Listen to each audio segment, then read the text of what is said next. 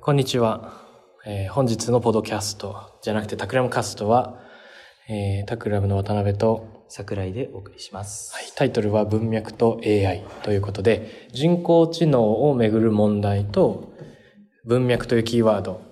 が、えー我々を連れていく先、これをテーマにしたいと思います。はい、よろしくお願いします。はい最近、その、さくちゃんのツイッターを見ていると人工知能ツイート非常に多いですけれども。はい。うんそうですね。いろいろやっぱり注目されている点でもあり、うん僕が個人的にタクラムのプロジェクトで人工知能のプロジェクト、うん結構多く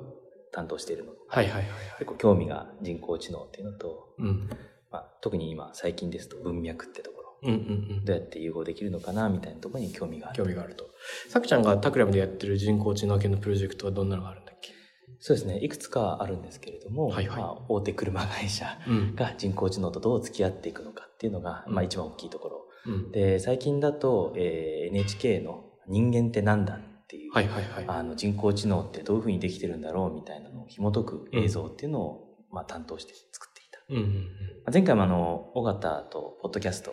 タクラムキャストであの「人間ってなんだ?」っていうテーマのうん。あの2分でディープラーニングについてのポッドキャストを流したいいですね。まあ、そういったこともあり非常に興味がある了解です了解です。ですで、この、結局人工知能が文脈を理解できるかどうかみたいなのが一個のテーマかもしれないんだけど、うんうんこれってどういうことなの？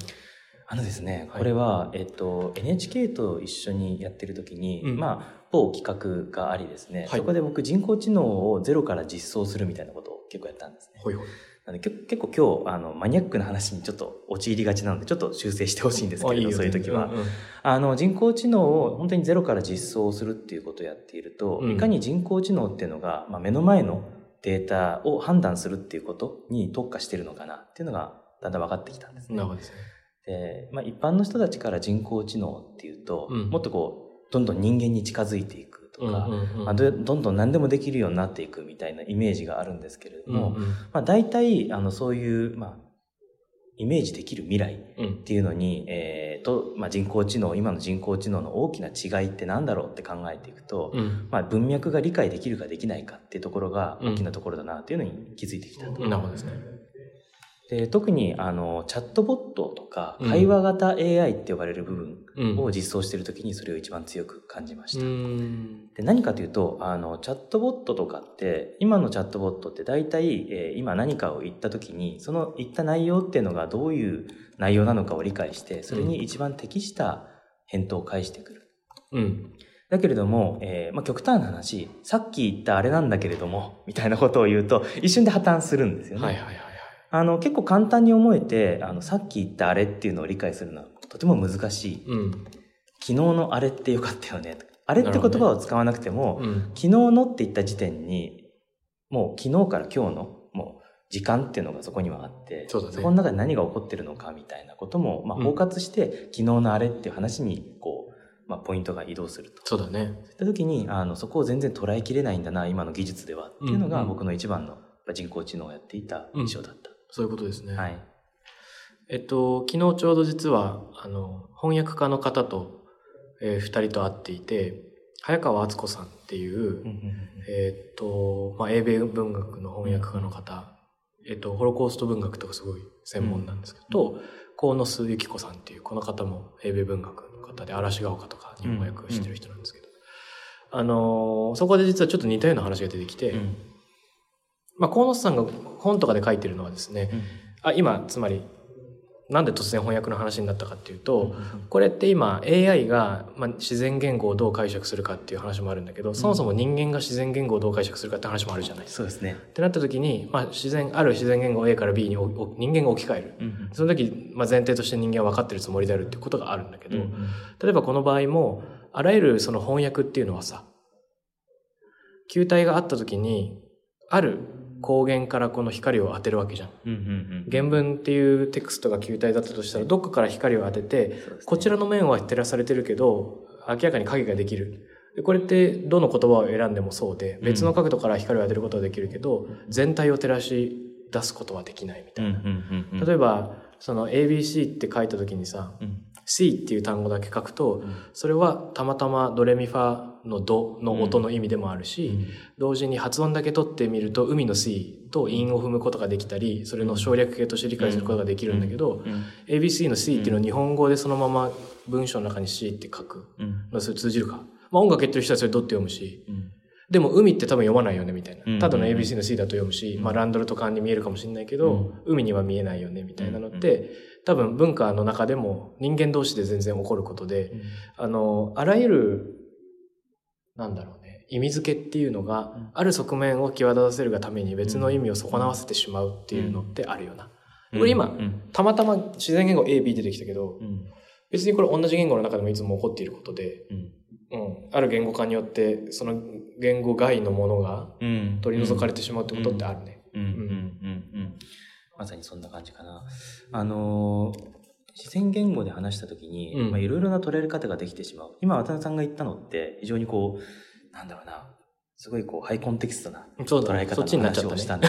いやいやいや、まさにそれが最終形態であって、うんうん、ただそこの、まあ、まあ、3段階ぐらい手前、はいはい、そもそも走っていった時にそれが橋なのか橋なのかみたいな、うんうん、まあ、超基礎的なところから、今みたいなすごい高次元の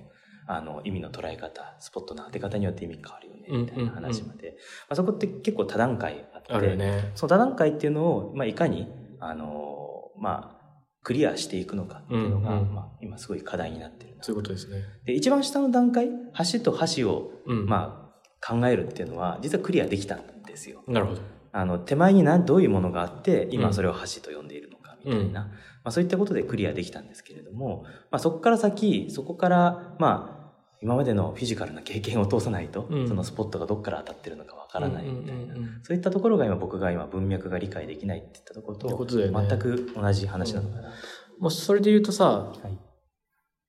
あの日本語あ日本語じゃないや。えっと哲学っていうジャンルとか文学っていうジャンルとかがある時に、はい、哲学はよく翻訳しやすいけど小説がちょっと翻訳が難しいって話があってなるほど、えっと、一見直感的には逆に感じられるんだけど、うん、やっぱり哲学は語彙が有限なので、うん、その哲学のコーパスの中から、うん、えっと、決まった重要な単語っていうのを持っていれば、大体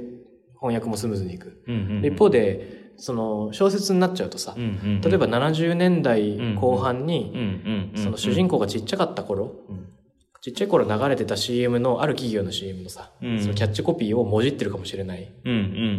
うん、でも、実は小説のテーマ自体は宇宙開発だから、うん、その最新の何、あの、エンジニアリングの言葉が入ってるかもしれないって言った時に、それってなんか、わかんない。昔のポップカルチャーなりさ、あの、サブカルチャーみたいなことから、最先端のエンジニアリングまでカバーするコーパスってなると、ちょっとさすがに難しくなってくるよね。だったら哲学に閉じてる方が圧倒的に訳しやすいみたいなのがある。なんかあの、Google の翻訳がある一定時期から全部 AI に置き換わったはいはい、論文だけは異常に翻訳がうまくいってたんですよ。なるほどね、それでかなり今近いかなと思って、うんうん、論文の中で使われる単語、語彙っていうのはもう一定なので、うん、あのそこから翻訳するのも非常に簡単であったっていうのが多分一番大きな理由で、そうだよね、あのそういったルールの中での、まあ、会話っていうところだとものすごい力を発揮するんだろうなと。うん、確かにね。なんかジュノ・ディアスっていう作家がいますけど、うんうんうん、ジュノ・ディアスさんって何人だっけ？ジュノ・ディアス。あの、えっとね、南米の人なんだけど、あ、ドミニカ共和国でアメリカで活躍してる人なんだけど、MIT の教授なんだよ。この人は小説家で、あの、日本でも世界的に流行ったのがオスカー・ワオの短く凄まじい人生っていうのがすごく流行ったんですけど、この人実はなんか日本とか日本のサブカルチャーみたいなところにもすごく造形が深くて、うんうん、とにかく脚中がめっちゃ長い小説ができちゃったのね。で、やっぱり読んでると、うん、ななんでこんな日本のこと詳しいんだろうとか、うんうん、こんな細かい、まあこれ確かに就職なきゃ分かんないよなっていう出来事が行われるわけ。うんうん、こういったものっていうのが多分今世の中でどんどん増えてきているっていうのはあると思うんだな。うん、全世界の人がそのツイッターなどといったメディアを手にして、情報を発信したり収集したりするスピードが上がってきてるっていうのはあるよね。あとさっき話してたところで言うとさ、え、でもこの話になっちゃうと突然、なんか突然文学寄りになっちゃうから、もうちょっと人工知能に戻そうか。あ、ぜひ。あの、普段ね、あの、すごい文、文脈とかそういったコンテクストにはい。対して触れ合って仕事してる、まあ、渡辺さんに対して、僕の方は、どっちかっていうとテクノロジカルサイド、うテクノロジーサイドの方でまあ非常にやってるので、ここの間がどっかでうまくつながるとい面白いなって常に思っていて、うんあのまあ、そういう意味だと人工知能っていうのはそこにちゃんと橋を架けられるのかなと常々思っているところです。うんうんただ、えっと、やっぱりそこで一番キーになってるのが特に本当に文脈のところで、でちょっと話を戻してくると、さっきの、あの、まあ、ちょっと前のことがわからないうんっていうのがどのレベルなのかっていうのを一回ちょっと渡辺さんに、こう、もうちょっとわかりやすく説。明したくて。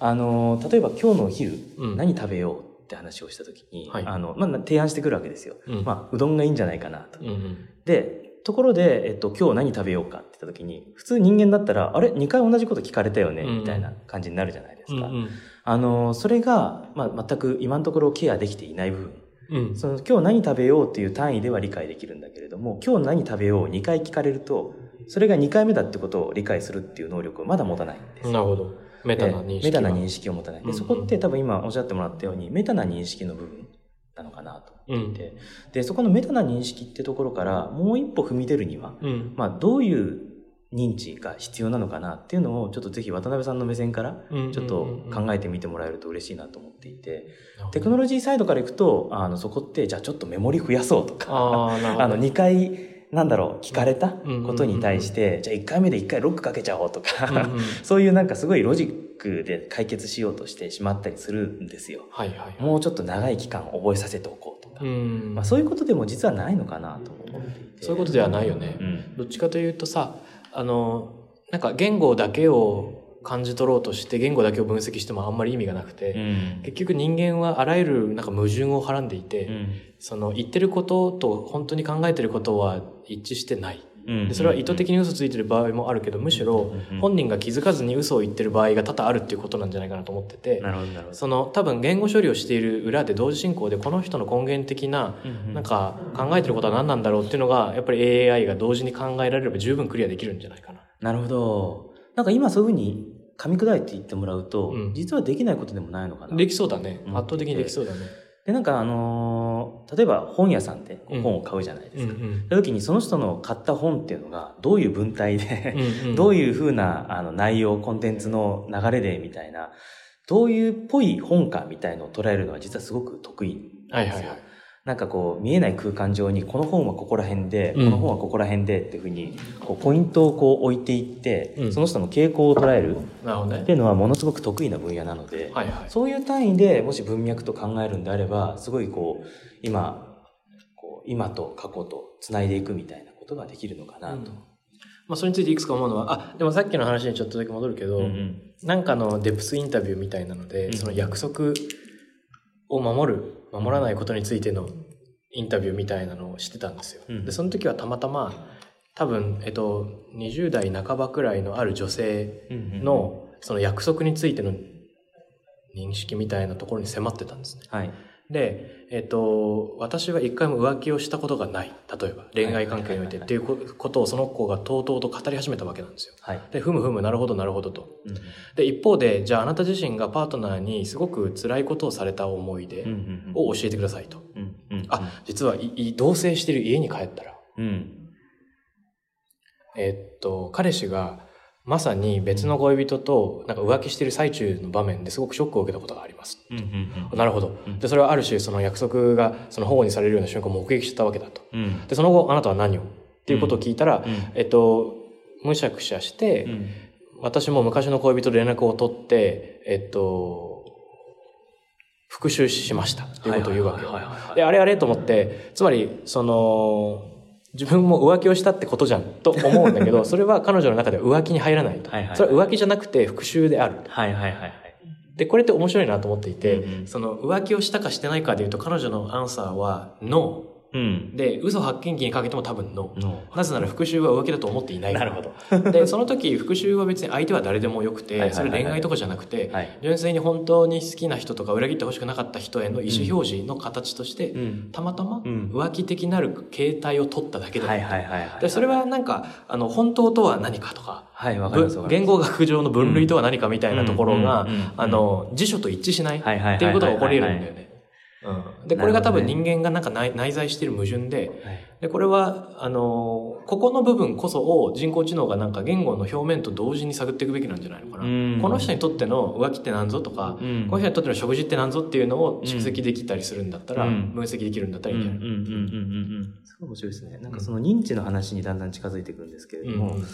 なんかその浮気ってものに対して、えっ、ー、と、まあ、一般的にこう浮気の定義みたいにしていくと、まあ、それは浮気だよねっていう診,、診断が下ってしまうんですけれども、その人個人に対する人工知能の特化みたいなのがあった時に、あの、それって浮気なのかどうか、それこそ文脈を持ってそれを浮気と認定するのか否かみたいなところが変わってくるかなと思うんですね。そうだね。その時に、あのー、なんだろうな。なんか、そこでなんか僕ちょっと今、パッと思いつきで話しちゃうんですけども、なんか、その浮気ってものに身体性っていう知識が全くない時に、それを浮気という定義をどういうふうにするのかなっていうのはちょっと今疑問に思って。なるほど。例えばその男女っていう身体が一切ない、うん、そういう概念体がパラメーターだけでその行為っていうのを順番に見ていった時に、うん、それを浮気と認定できるか否か。なるほど。そこが多分その切り分けるポイントかなと思って、その客観と主観っていうところに対して、各人工知能がいて、それぞれがバラバラに学習をしました。うん、その時に、それぞれは身体を持っていない、うん、なおかつ男女という概念を持っていない。それは後天的に学んだ、えー、会話の A さん B さんっていうのが、なんとなく男性、余女性ってところにこう分けられるだけであって、うんうん、男女という行為だったりとか、えっ、ー、と、生態みたいな事前知識が身体を持たないがゆえに一切ない時に、それってどう定義されるのかなみたいなところは結構興味深い。なるほど、ね、浮気というのがどう定義されるのかなでも定義、定義は最初にやっぱりしなきゃいけないんだろうか。そもそも。なるほど。標準的なものは定義した方がいいのかな。うん、どうなんですかね。うん、標準的なところに浮気が入るのか。面白いね。ちょっと話題変えるとさ、あの、創作活動を AI がどこまでできるようになるかっていうテーマがあるじゃない。で、日本語でも実際に AI が小説を書いてみたとか、人間と共に作ってみた、みたいなのが進んだりしてるけど、それについて一個思うのはさ、あの、創作の側はどんどん進んでいくでしょうと。一方でなんか人間の側の準備がどうなるかっていうのは大きな問題だなと思ってて、その、ね、100万頭の猿がさ、100万匹の猿がどっかの星でずっとタイプライター叩いてて、たまたまシェイクスピアが生まれた時に、それをシェイクスピアさすがって思えるのか、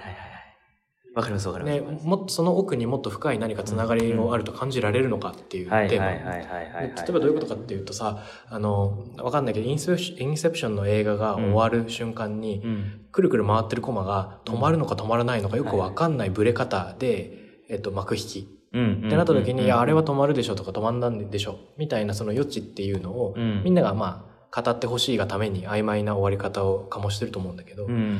その、そこに、やっぱり作ったのがさ、人間だと分かってるから、はい、こういうふうに彼は込めたんだよ、とか、っていう議論がはかどる。はい、でそれが、その何か自動的なものによってポコッと生み出された時に、作者に肉学したいと思えるのか。はいはいはいはいはい、で、これについて、ただ単に思えないでしょって言っちゃうと簡単なんだけど、うん、もうちょっと進めると。結局 AI がいろんなレコメンデーションをするときに、結論は出せるけど、ロジックとか背景理由みたいなものは、あの、ブラックボックスであるって話よくあるじゃん。はい。じゃあさ、そのブラックボックス性がある限りにおいて、実は結構奥深さをなんか宿しているのでは。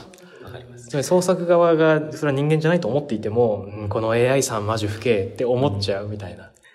余地はあるのかもしれない、なんか今日の終着地点って実はそこにあるのかなって思いながら話し始めたんですけど、うん、実は、いきなり、あ、結論来ちゃったかなみたいな 感じがあり、あの、何かっていうと、あの、まあ、本当に逆側から一つの人間ってものに対してアプローチしてると思うんですね。うん、あの、やっぱりコンテクストってところからと、まあ、人工知能っていう技術的なところから。はいはい、だけど最後は、えっ、と、人がどういうふうに感じるのかってところが終着地点かなっていうのは今渡辺さんが言った通りかなと僕も思っていて、うん、人工知能がじゃあ例えば人間と全く同じものを作り出した時に人間ってそれをどう捉えるのか。それこそ1000万円の壺と全く同じものをこっちで人工知能が職人技で作れるようになった時に、人はそれに1000万円の価値をつけるのかっていう話だと思うんですね。で僕なんかよく授業とか講演会で1000万円の壺を調べてきて、この画像とこの画像どこが違うか分かりますかみたいなことをやるわけですよ。例えばこれは人工知能が作ったとして、あなたはじゃあどっちが人工知能か分からなくシャッフルされた時に、じゃあこれは2000万円合計になるんですか？それとも500万円500万円になるんですか？みたいな、そういう思考ゲームをちょっとやったりしてるんですよ。いいね。それって結局価値ってものが一体何なのかとか、うん、人は一体何に対して価値を見出しているのかみたいな、まあ、そういったような問いかなと僕は思ってます。あるね。うん。なんかスウェーデンに滞在してる時にすごくびっくりしたプロジェクトがあってさ、うん、あのゴールディンセネビーとかいう、すごく有名なアートグループがあったんだけど二人組のそのアートグループは絶対に人前に現れないっていう噂だったの。すごい活躍してていろんなところで展覧会が行われてたわけ。で、ある時についに、ついにゴールディンセネビーがパーティーに登場すると。自分のオープニングに来るっていう話で、みんな押しかけて僕も行ったんですよ。そしたら壇上に一人の男性が出てきて、一人しか出てこなかったんだ。あれ一人かと。そしたら、彼がね、なんかすごく情熱的な迫力のあるスピーチを始めたんですよ。で、なぜ私たちは、まあ、なぜこういう活動をしていて、なぜこれまで人前に顔を表さなかった、出さなかったのか、うん、そしてなぜ今ついに顔を出すことにしたかっていうことをとうとうと語って、白真のスピーチで熱こもってんだ、すげえな、この人最初から前に出ればよかったのにって、ごくりって息を飲んだ瞬間に、その喋ってた人のスイッチがパタッと切れたような感じで、はい、なんか両腕がこう下がって、はいはい。という台本を二人から受け取りました。って言って、実はその人は役者だったんですよ。台本を読み上げて、結局その人退場してったわけ。で、えっ、ー、と、つきましては、お手元の資料をご覧くださいっつって、各席に配られてた文庫本みたいなのを開くと、うん、たった今演技をしたセリフが一軸書いてあったの。ほー。だからもうものすごいオチでさ、ガッ、ドヒャーみたいな。頭殴れるような。で、その時に、あの、うん、虚像としてのアーティスト像がそこにちゃんとあれば、うん、一体人は何を信じるのかわからんなと。うん、で、うん、彼がその最後に一言言わなければ完全にゴールディンのセネビーが現れたと思った。まあそれをハックせよっていうふうに言いたいわけでもないんだけど、非常にデリケートな問題で、まあこれをテーマにもうちょっと続編録音してもいいかもしれないですね。かもしれないですね。うん。なんか、最後にちょっとお願いします。したいことなんですけど、はい、なんかあの、人工知能とまあ文脈っていうことで、うん、今今回、田辺さんと今ずっと話してきたんですけれども、うん、まああの、僕の一つの結論としては、まあ、人は基本的に今おっしゃってもらった通り、まあ、自分が信じることであったりとか、自分が、まあ、これが真実であるというふうに思ったものに対して価値を見出すみたいな話かなと、まあ、僕は捉えているんですけれども、うん、なんかあの、多くの人たちがそういうものにこうさらされた時に、何をこう価値としていくのがこう一番こう人としてこう幸せになっていけるのかなみたいなところって渡辺さん的にどう考えてるのかっていうのはちょっとぜひ、うん、なんか価値がさスーパーマーケットで買えるコモディティであったら簡単なんだけど、うん、そういうことじゃないっていう、まあ、全体的な議論なんじゃないかな、うん、結局壺も、うん。その、たまたまその職人さんとすごく知り合いで、うん、まあこの、あ、その本人が、ね、作ったものっていうのが欲しいんであるっていう話はあると思うんだよね。で、たまたまその人が1000万円払えるんだったら払えばいいということ。うん、これなんか、例のケビン・ケリーのさ、うん、えー、なんか1万人に届くものを100円で作るか。うん、1万円払える100人だけ100万円払える100、1万、ん ?100 人を見つけるかみたいなところになんか近いのかもしれなくて。確かにそうかもしれない。えっと、価値を、価値だと認識できるコミュニティを、まあ自分の周囲にその複数持つっていうことなのかもね。でコミュニティ同士で価値を融通する必要は必ずしもなかったりする。でそれは、まあ、たまたま自分が複数所属しているコミュニティの中で自分が融通すればよくて、コミュニティ全体が10日にいろんな価値を交換しなくていいのかもしれないね。うんすごくわかります。ありがとうございます。で、ちょっと時間が来ちゃったので、うん、もうちょっと話したいことがあるけど、一度ここまでにして、はい、文脈と AI、はい。えー、桜井実さんと、私渡辺のタクラムカスト、一度終わりたいと思います。ありがとうございます。ありがとうございました。